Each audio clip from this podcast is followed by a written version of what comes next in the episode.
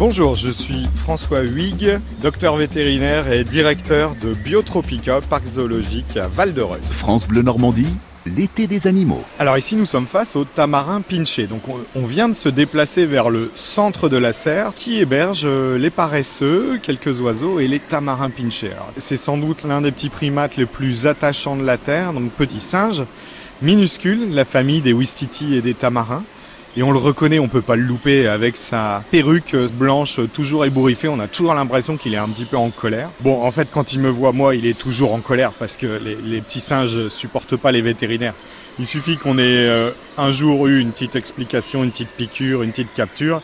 Et euh, ce sont des animaux qui sont tellement physionomistes que euh, pendant toute sa vie, il va d'abord me reconnaître et m'engueuler chaque fois que je passe à côté. Et en plus, il va enseigner la haine du vétérinaire à sa descendance. Le tamarin pinché, on est excessivement concerné par son élevage et sa protection. C'est l'un des 15 primates les plus menacés de la Terre, qui vit en, au, nord de l'Amérique du Sud. Il n'existe plus qu'une poignée à l'état sauvage, donc il y a une vraie, vraie urgence de, protection de son milieu, de façon à ce qu'il ne, disparaisse pas complètement et puis de maintien de populations en captivité qui soient saines, de façon à euh, pouvoir être toujours l'ultime route de secours. Bien sûr, la priorité, ça reste le fait qu'ils ne disparaissent pas de la nature.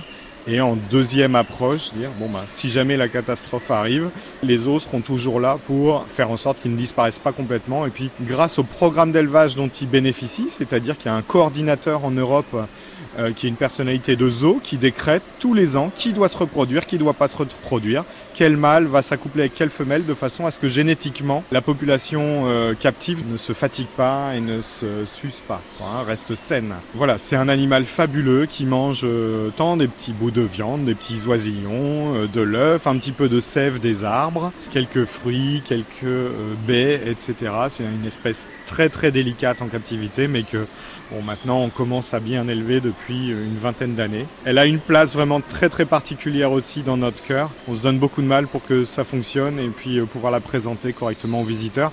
Et je pense que notre petit pépère là, qui est en train de, de faire son, sa petite parade, c'est certainement l'un des plus photographiés, l'un des animaux les plus photographiés à Biotropica, tant il a un physique euh, hyper hyper attachant. Alors vous l'avez un petit peu mal élevé, François.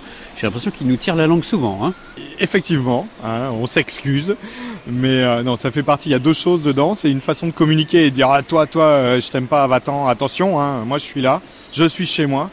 Et en même temps, euh, on se demande dans quelle mesure il n'y a pas aussi une forme de, recherche de molécules odorantes, vous savez, qui capturerait avec sa langue et qui lui permettrait de, d'essayer de reconnaître mon odeur, peut-être.